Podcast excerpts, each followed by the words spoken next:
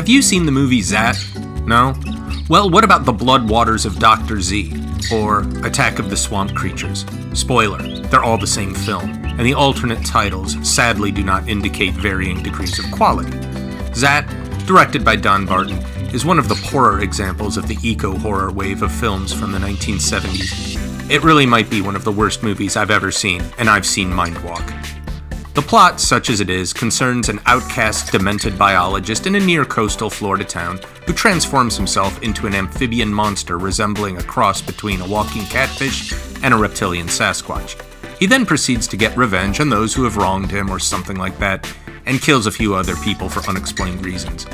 The film left so much on the table theme wise that equally trashy low budget movies had no problem exploring superficially at least I'm welcoming back Wanda Suttle Duncan for this episode, along with film scholar Steve Jarrett, to discuss the 1971 film Zaat, which was filmed in Green Cove Springs, Florida, Wanda's hometown.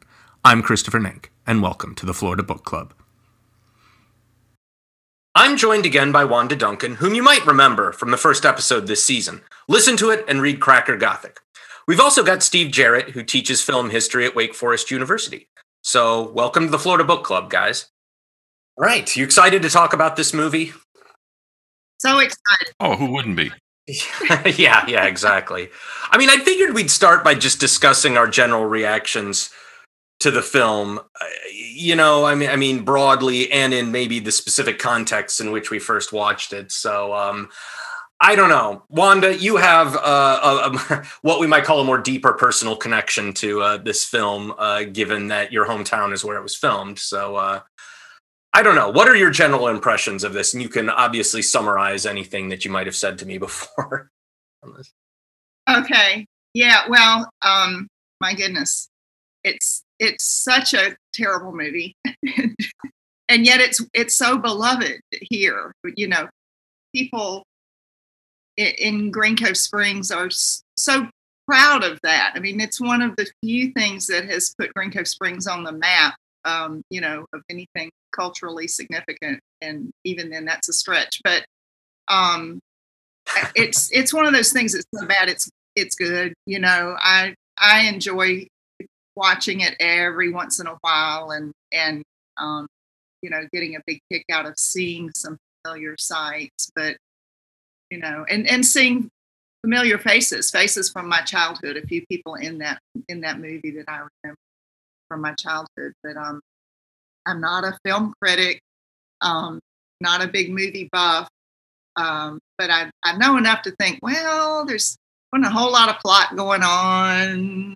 Acting is, you know, not so great, but still, it's it it still just makes me laugh. You know, I love it, and I and I think a lot of people in Northeast Florida probably feel the same way about it.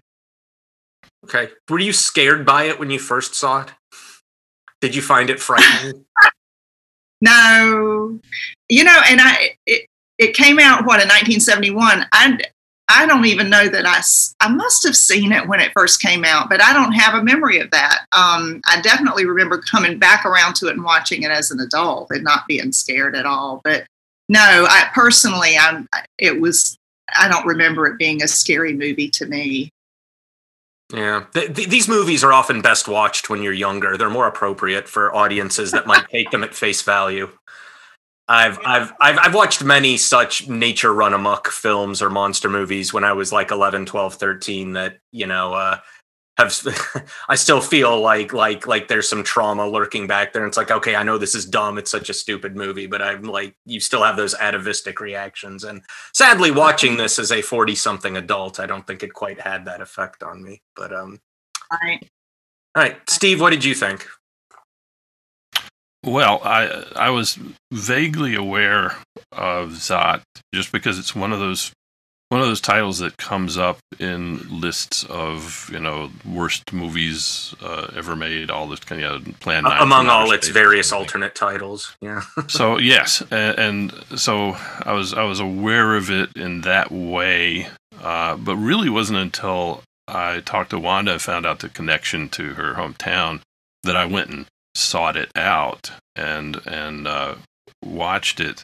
Um, and there was uh, it's funny when when we were talking about it they had just come out with with a special blu-ray edition of zaat and i thought you know i'm gonna i'm gonna get that because it had you know extras and stuff like that. and and you know one thing and another i never got around to it and now it's unavailable uh, unless you want to pay $200 on ebay Oh wow, Honestly. I have I have that. So after we hang up, I'm going to go see. oh hey listen you're, you you got a gold mine there That's funny. Uh, so uh, that was that was how I came to it, and it was you know, I, I came into it knowing what to expect, and hence I was not disappointed.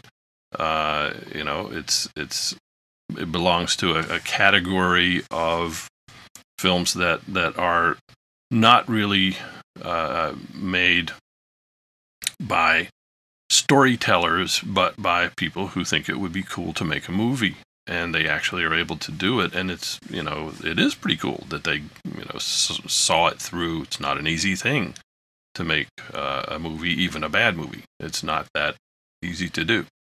And so the fact that and back then it was even harder. Nowadays you shoot it on your phone you can edit it on your laptop and it's still not easy. Uh, back in 19, early 1970s uh, just to make a movie was quite an achievement. And uh, so you got to respect that a little bit. Yeah, it, seems like Don Barton, the director and producer, remained quite proud of that, uh, based on some of the interviews I read. So, uh, to speak to that, that yeah, it's an accomplishment regardless of Absolutely. doing that.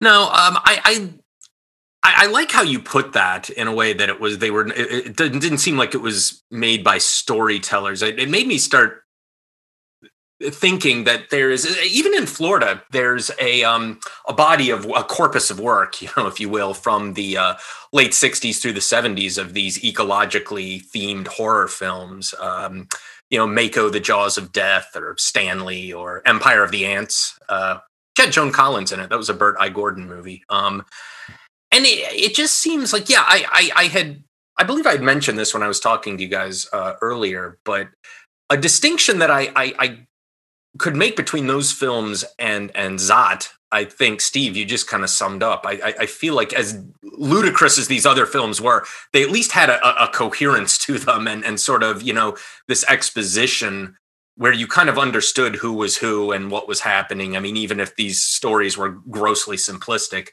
And with Zaat, I, I feel that if I wasn't generally aware of the film and I hadn't read about it in Wanda's book and talked to her, I think I would have really struggled to figure out what, what it was about or who was who or what was going on. So, Well, it was it was sort of a, a, a proto Seinfeld, I guess, in that it was about nothing. yeah. Um, it was uh, it really harkens back to the very very early days of cinema before movies started telling stories. Uh, there's a there's a film historian named Tom Gunning who refers to that period as quote the cinema of attractions, where the the Mm. point of of motion pictures was not to tell a story but to present an attraction. Might be a dancer, might be a juggler, you know, some sort of attraction. And it was only later that that movies got around to to telling stories. Well, we have this this this legacy of that in in films like this, where you know uh, often most of the time uh, the the impetus for making a film is you have a story to tell, and the movie is the means to the end of telling that story. But in the case of Zaat and other films like it, the the motivation is not to tell a story, but to make a movie and it's just it's just a, a cinema of attractions. He had he had this really cool monster suit, and he's showing it off, and that's the point. You know, there's no real other point beyond that, and it's it's it's like very early cinema in in that respect. Uh, and you know, the funny thing is, we've kind of come back around to the cinema of attractions by way of YouTube. You know, there's Ah, yeah. there's lots of storytelling on YouTube, but there's also cat videos. Yeah. And that's that's the cinema of of attractions. just for the sake of spectacle. Exactly. And that's, you know, I see Zaat in that tradition, not in a storytelling tradition. So if you're looking for a story, you're applying the wrong grid and doomed to be disappointed. You know, I, it's too bad because I felt like the elements were there where it could at least have been a serviceable, you know, eco horror movie in the vein of these other ones I was talking about. I mean, th- there were there were elements on the table. You know, there were there were. Mhm. I, I mean, it it there's no greater reflection on character dynamics, on things like the insularity of small southern towns, uh, ecological symbolism. I mean, even just respecting nature. And I, I don't know if for Don Barton that any of this was intentionally, you know, eschewed or anything, but it was um, it was just remarkable that I almost came away viewing nature more with disgust and dread than with, you know, uh, some of the, the, the messages you get in these other movies are like, oh, well, we should respect nature and don't pollute and things like that. And I, and and you know, even some of the social dynamics. I thought that Rex, you know, the the character who see he worked for the state, you know, being a, a competent, intelligent black man in this town where, you know, you, there's scenes where he is condescended to and mm-hmm. dismissed. Mm-hmm. And I just felt like there was some opportunity there to tie that in maybe to to the monster, Dr. Leopold, you know, how he was shunned despite his expertise, and maybe there'd be some sympathy there. But yeah, like as you said, Steve, I mean, it, it just it, and those things are not budgetary. It would not have cost them anything to tell a better story, I suppose. But but as you said, I guess I have to keep coming back to this. It's it's it, it, they were not storytell professional storytellers in any sense, or, or or even aspirational storytellers. It just wasn't on the agenda. There was there was something else on the agenda. One thing that I thought about as I watched it, and I commented to you all earlier, is um, the the walking catfish thing. You know that that was a news item in the in the late 60s i remember seeing on the local news on tv this thing about these crazy fish that were walking across highways and um, so you got that you had a real invasive species thing going on. And also in, in my memory that time late 60s and early 70s was when um, we we really became more and more aware of pollution and the, ecological impact of things. I remember at that time I was in fifth grade, and we our fifth grade class put together a play about pollution, and they mentioned the word pollution in the movie. Um, anyway, so I'm I'm just kind of assuming that in Don Barton's brain he was pulling together some of the current topics of of that stuff and invasive species, ecological concerns. You, you know, I, anyway, that that's one little thought that I had about the whole thing. Yeah. Well, it was the dawn of the EPA too, which was founded in 1970, and I, I with Empire of the Ants, specifically this other film that was uh, shot around Port St. Lucie about these giant mutant ants, and uh, this Florida development and everything. It, it's actually worth watching. It's it's not significantly better than Zaat, but I mean it's. Uh, but but you, I, I remember when I wrote about that film, I tied it specifically into these very much more public concerns in the 1970s about pollution, about uh, in South Florida specifically sugar farming and agriculture, and about you know the environmental protection agency and how they the, these films of that era were all kind of riding along in that. So yeah i agree with you wanda. I i, I felt that uh it, it's unfortunate i guess that that these issues weren't made more of in the uh in the film itself. Again i, I know it, it, it's pretty easy to to use this film as a punching bag for what it, it, it wasn't or could have been but um not to keep referencing this film that I don't think either of you have seen, but um, even in Empire of the Ants, it wasn't terribly sophisticated. There's an opening shot of some people in face like like you know full biohazard suits dumping barrels with you know fallout symbols on them off the coast of Florida, and then it, the ants get into them, and that's it. I mean, it doesn't really comment on pollution per se any more than that. But I would have thought that just you know the the the visceral symbolism of something like that would not have been lost on the audience. So so yeah, Wanda, I I, get what you're saying. Yeah, and and and he certainly. I mean, I think he said in that interview that you sent to me that the walking catfish phenomenon, that that that biological invasion, really kind of sparked his imagination oh. about it. I mean, the costume that the doctor wore, I mean, didn't look anything like a catfish, but I mean, I, I, I, don't, I don't know. I, I, I, guess it was a mutant. I know they used that word so many times in the films. Yeah, it's perfect, perfect word because I mean, what what thing has both fur and scales, and uh, you know, it, it mutants the perfect word for that costume. Also, a reference, I guess, to to uh, creature from the Black Lagoon. You know, I think mm, it was a visual uh, reference in some way. Yeah, meant to to sort of evoke that, but yep. not so much as to to you know prompt litigation. Uh, and uh, so you know, it, it is a seem it seems to me a clear point of of reference Uh, Right. He's just he's pulling in elements, visual elements from Creature in the Black Lagoon, uh, Walking Catfish from you know news stories about that, and you know this and that, and then kind of tossing it in the pot, and uh, and out comes uh, a movie. Uh, but it's not a you know it's not a um, a French pastry recipe. This is this is goulash. Yeah, I mean, I'm kind of curious. This is something about Barton himself, like why he never made another film. I mean, it because there were there were filmmakers of the time that were maybe marginally more talented than him that were able to make.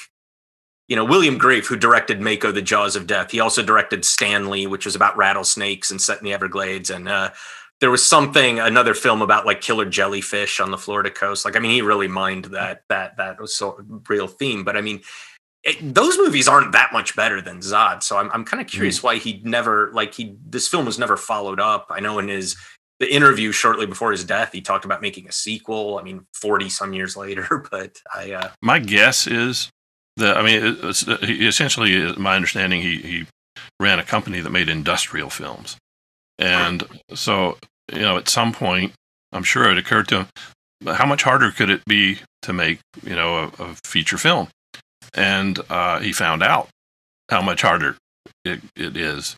And just didn't didn't get bitten by the bug. You know, some people would try it and and find out how hard it is, but also love it, and they you know, mhm. keep doing it.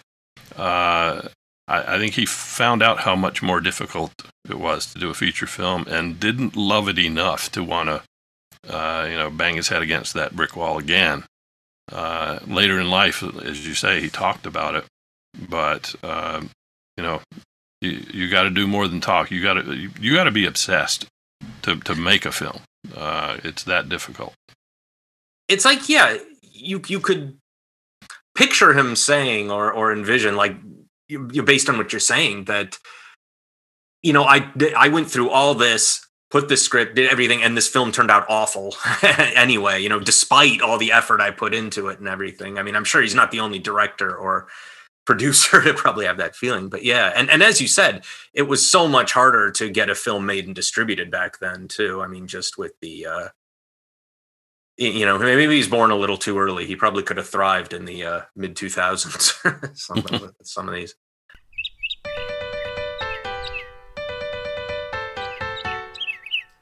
The other article that you sent me wanda was um, matt soergel's article from jacksonville.com and for those of you listening i'll have i'll have links to all of this stuff on on the uh, the website. But um where they were showing it in 2009 in atlanta for these you know to, to quote the article, real hardcore monster movie loving population. And I, I thought they might, they have to be really hardcore, really willing to pan for gold in a muddy stream. I mean, to to see this, but it's it's. I mean, what do you make of sort of uh, this movie specifically? And I would say movies like this more broadly or generally, why they have such a fascination, despite for the public, despite you know, as we've you know covered here already, not having many of the the sort of aesthetic or or artistic features or or achievements that we would you know associate with beloved films.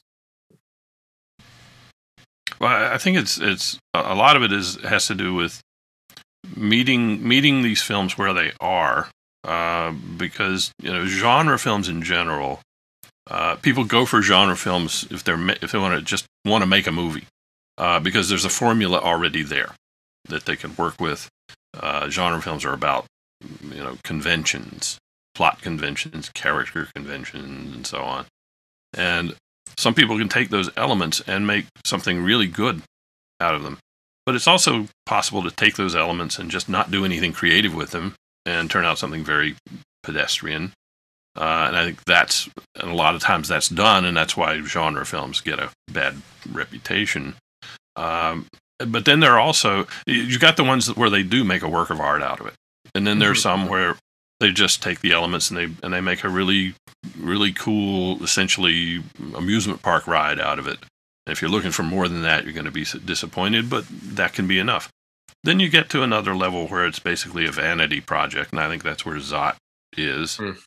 um, and, and so it's a question as a as a viewer of coming to it and meeting it where it is and not not raising your expectations beyond that and for audiences who are ready for it at whatever level it may be, they can find entertainment value in it. Um, you know, this this whole question of of you know, the worst movie ever made, and people talk about Plan Nine from Outer Space. Sometimes you hear that mentioned, uh, but it's a friend of mine said something once that I never forgot. We were, you know, we were talking, having one of these conversations. What is the worst movie ever made? Is it Plan Nine from Outer Space? And uh, first of all, he said no. That Plan Nine is not the worst. Zaat is not the worst. He said, I don't know what the worst movie ever made is, but I know one thing about the worst movie ever made, and that is you would not be able to sit through it. You know, Plan 9 from Outer Space has entertainment value, you know, at a, at a low level, to be sure. Zaat has entertainment value, proven by the fact that people will, you know, buy tickets and go to see it. There's, there's entertainment value there. If there's any entertainment value at any level, it's not the worst movie ever made. Mm-hmm. Yeah, Mindwalk. That's the worst movie ever made. Sam Waterston. very unfortunate film from Sam Waterston. So there, I'll, I'll, I'll do a favor for you that, uh, and, and throw that out there. and it was trying to be something too. So I think that I think you have to take that into consideration as well. Yes, if it aims higher than it and and and then fails, you know, Zaat's not aiming very high.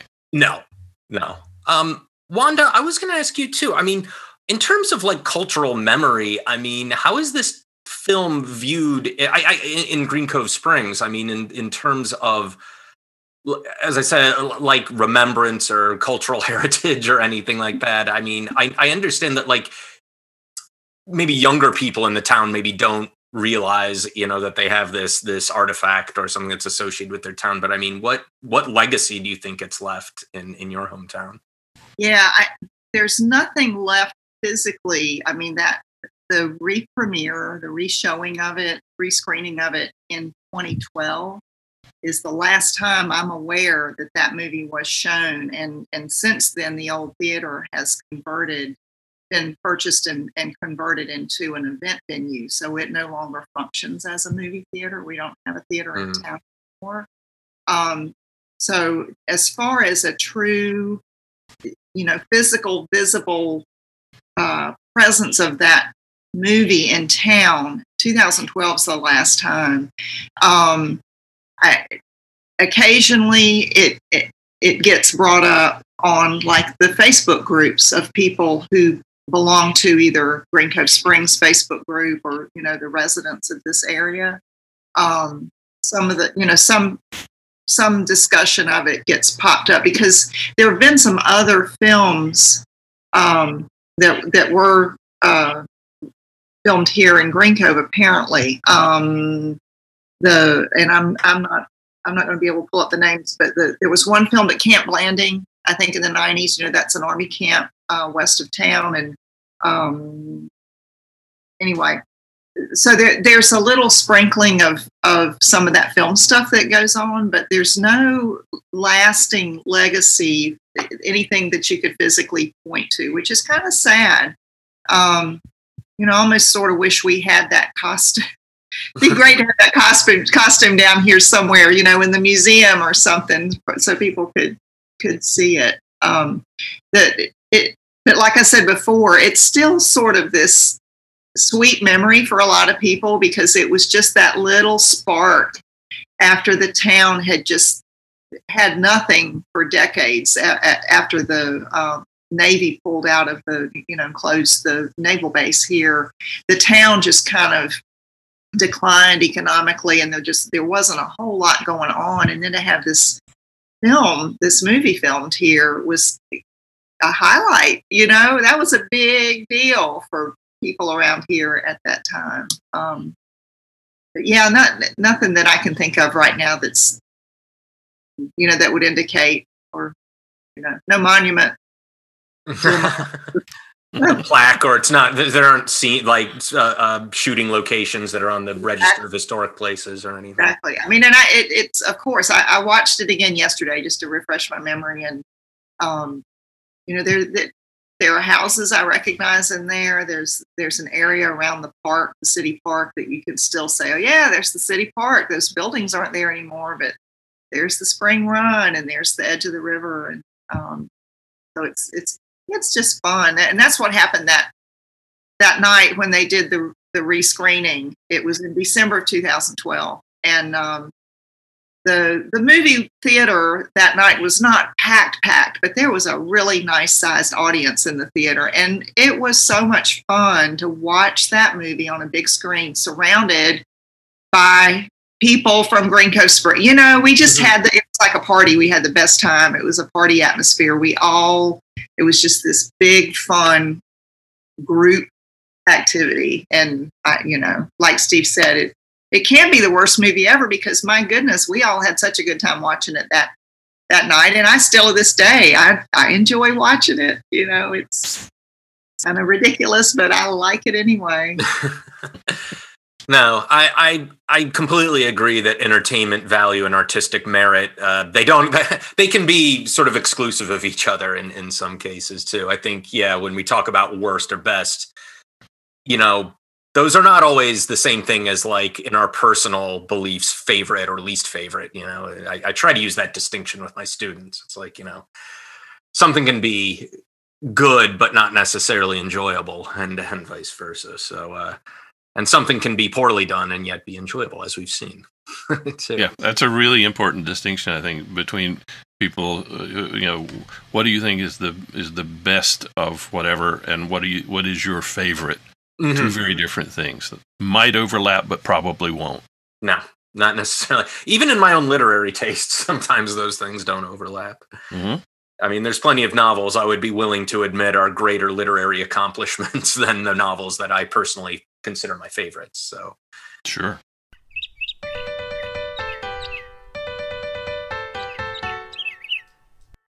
All right. So, to wrap up, I would say, what did you like? Uh, this is this is sort of load question, I guess, and it may have been we may have answered it to some degree already. But what did you like best about this film? Because I I honestly liked some of the the underwater uh, cinematography. I think a lot of it of the reef was probably stock footage, but um, mm-hmm. I did like some of the the, the underwater filming. I, I, actually found myself noting that uh, quite a bit. I know that's a very very specific attribute of the film, but I'm I'm curious. What did you like best about that? Um, I, for me, I mean, that just generally, it's just watching and seeing old um, parts of my hometown from my childhood. That's very generic and kind of a bland answer, but that's my favorite thing is to sit there and go, oh, oh, there's Mayhew's drugstore. You know, I just I love that. I'm I'm sitting there watching it just for those little elements. Gotcha, Steve. I'm, I got to go with the monster costume. Uh, to, they clearly had such a good time, you know, making that thing. Uh, and it's it's uh, that's the thing that translates. I think, particularly a, a film sort of at, at, this level of ambition, is is the the fun that the filmmakers had uh, coming through in the in the finished product. Um, and and I, I, I think it's pretty clear that they had a they had a blast putting that costume together. and I, I mean, you know, how much of the film is devoted to showing it off? I mean, let's be honest. Um, yeah, know, that's a good point. I didn't. you don't necessarily need when it's the, not Jaws. If, you don't keep if, it. Yes, if, if the if the monster is walking from point A to point B, we don't necessarily see need to see every step of the way. But uh, boy, it's panning with the, the entire way, uh, even to the point where, where uh, you know clearly uh, the, whoever was in that suit didn't have very good visibility, and, and there's at least two or three scenes where you can see him trip over something on the set uh, uh, just uh, gamely trying to get from point A to point B in that darn costume. Um, but uh, yeah, it seems to me they they that, that that's where they invested a lot of their effort and had a lot of their fun was in putting that thing together. So that's the most fun I think to me. The the actor, the man who who wore the costume, and I don't know his name, but apparently he was very tall. He was like six five or so. He was a very very tall man. And I know at that screening, um, it was mentioned that so much admiration and love for this man who wore the costume because apparently he was he had a wonderful personality and they just felt like they put him through so much lugging that thing around. There, there was a lot of love shown for that man who wore that costume. Yeah, he had to have been a nice guy, or he wouldn't have finished the film. and, and and he got to show off none of it. None of the charisma of his personality came through Right. in that role. Yeah, I had to hide it all. I put a I put a call out uh, the other day to these Facebook groups and said if anybody has any uh, Zaat memories they want to get to me, you know, send them to me right quick. And I got two what I thought were great little anecdotes. Oh, please share them. if I can give those to you. One is um, uh, actually a, a girlfriend of mine um, wrote me immediately, and she said that movie was such a big deal, you know, in this town that they named their two German shepherds Zaat One and Zaat Two. Oh, jeez. And you know, what greater honor than to name your dog after a movie? I, I just loved that. I, in fact, I think I remember those dogs too. Um, and the second second anecdote I got, another terrific thing, is um, actually a, a removed one, a removed cousin of mine. Um, her mother's house is the one that was used for the scene of the the two young people on the porch swing that get slashed to death. This was- One of the most incoherent scenes in the film, but yes. I, I think they both got slashed to death, or maybe just the boy did. But anyway, no rhyme or reason to that scene at all. But anyway, sorry, go ahead. No, that's okay. her her mother was paid twenty dollars for the use of the porch for that scene. Oh, wow. that too. She should put a little plaque up there or something. That's exactly what. In fact, you know that that house is still there. That porch would be a great place to put the costume. Yeah. I, I- you know what, Steve, you sort of answered my question because I was wondering. I was like, why are these scenes so, these expository scenes that really aren't adding anything to the story that we're just Hmm. watching? And I thought maybe it was just to fill up time. But yeah, I guess showing off the suit, probably a. Uh, yeah, I, I mean, there are other scenes. You know, even in the very beginning, before he turns himself into the creature. Uh, yeah, the you know, dials, everything. It's like we're not really getting anything. you know, we got to watch him walk up every step of you know um, so it's it's that but that's you know that's that technique works in an industrial film and that's what these folks knew Mhm. um, Oh yeah, that's true. You could you could see his his his legacy or his his the influence of of making these films as a sure yeah bearing on I it. mean, it looks like a film made by somebody who you know their day job is making industrial films Well, okay. Well, thank you guys very much, Wanda Duncan, Steve Jarrett. Um, if you want to learn more about Green Cove Springs, uh, listen to episode one from this season and read Cracker Gothic by Wanda Duncan. You will. Uh, I, I, I um, uh, all the ways in which the town has changed since the early '70s when uh, was filmed. Although that is not what it's about, but you will discover that. So, uh, Steve Jarrett, Wanda Duncan, you're members of the Florida Book Club. Right. cool Thank thanks Wanda, you were already a member, but you know, Yeah, I was. Yeah, I'm, I'm a member emeritus. Thank you for attending this meeting of the Florida Book Club. There are some links to interviews and other analyses, so to speak, of Zaat on our website. This wraps up season three of Florida Book Club. Thanks again for sticking with us this far. Big props again to my brother John for pulling all the strings behind the scenes to make this happen. It's seriously been 75% him. We'll see you somewhere down the beach in a few months, hopefully one that's free of red tide. Take care.